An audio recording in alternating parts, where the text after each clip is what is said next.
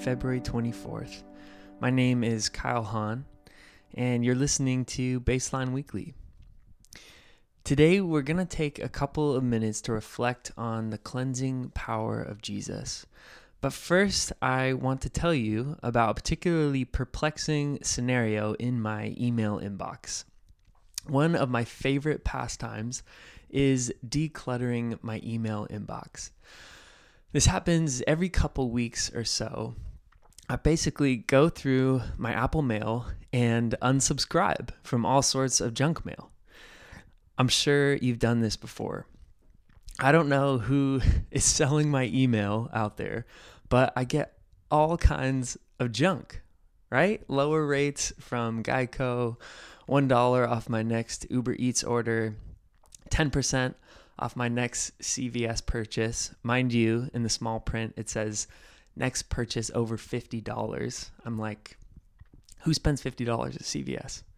Anyhow, most of the time I scroll down to the bottom of the email and click the nearly illegible unsubscribe button, right?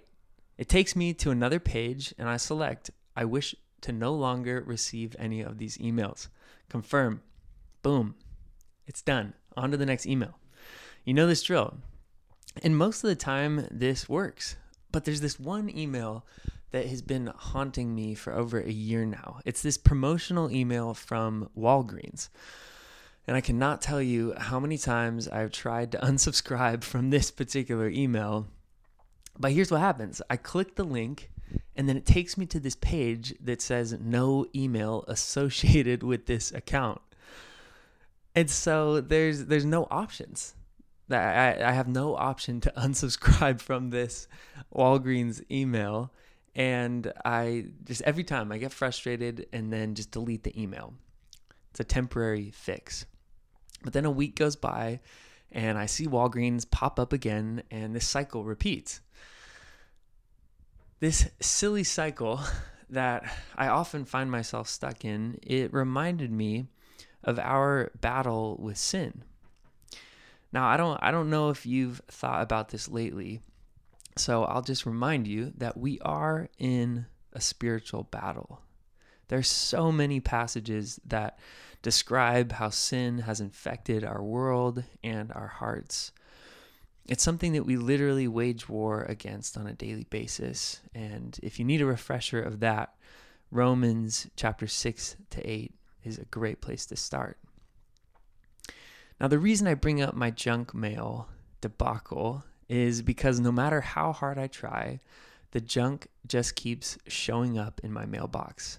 Doesn't matter how many times I try to unsubscribe, it keeps coming back.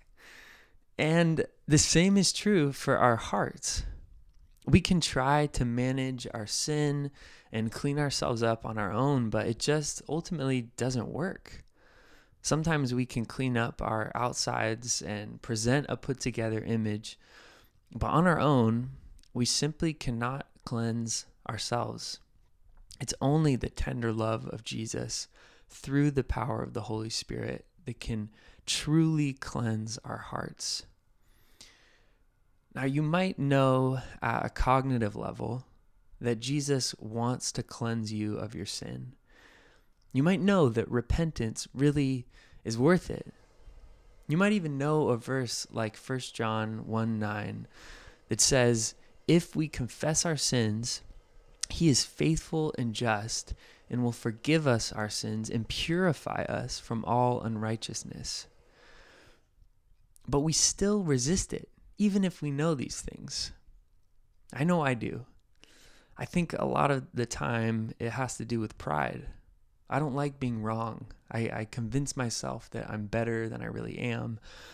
I think I can clean myself up on my own. I feel like I need to get to a better spot in order to be with Jesus. I get stuck in a performative mindset with God, or I just ignore my sin entirely. I start scrolling on my phone or move on to the next task and simply distract myself.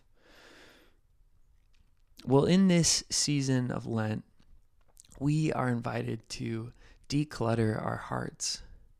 It's like clearing out the junk in our email inbox and unsubscribing from the things that are not bringing us life.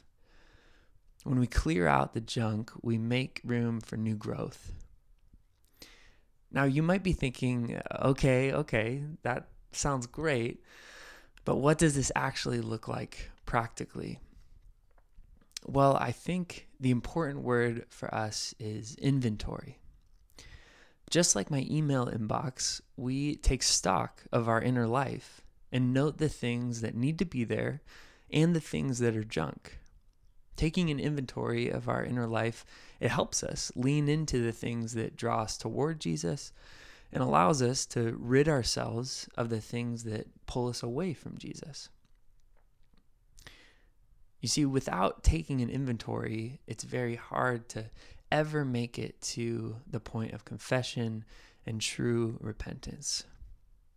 So, in just a moment, we'll actually have some space to practice this together.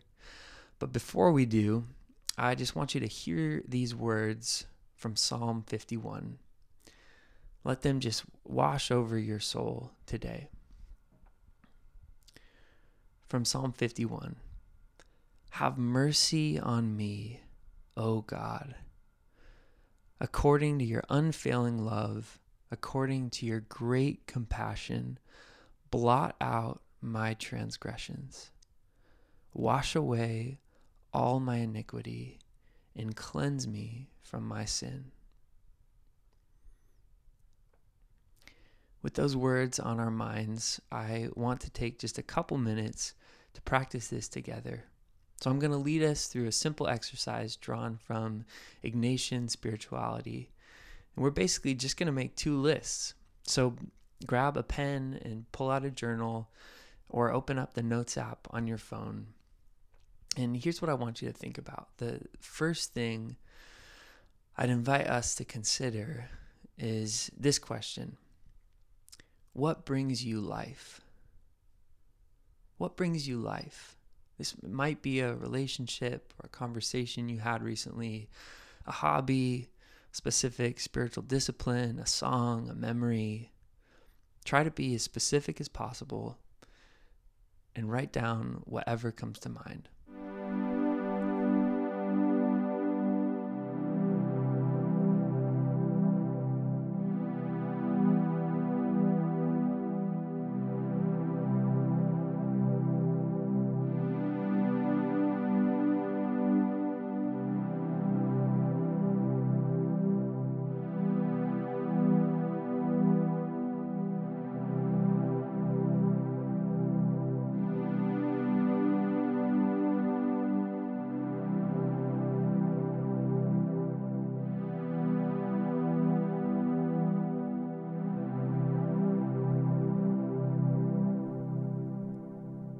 For your second list, I want you to consider this question What takes life from you?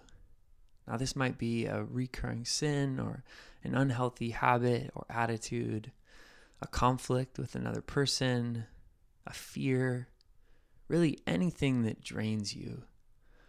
And again, be specific as possible. Write down whatever comes to mind.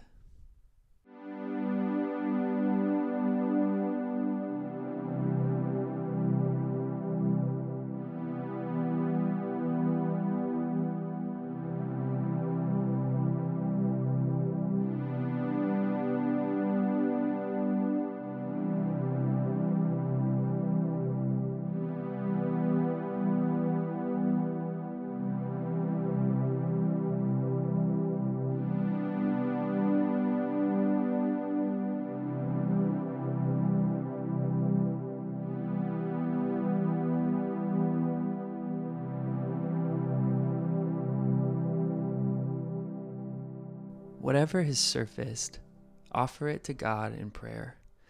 It might be something to celebrate or something to confess. But either way, the point of this exercise is to move us to action. So take that next step.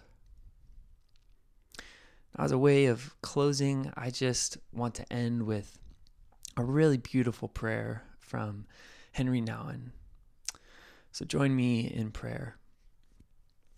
O Lord Jesus Christ, I pray that this Lenten period may make me more aware of your forgiving presence in my life and less concerned about performing well in the eyes of my world.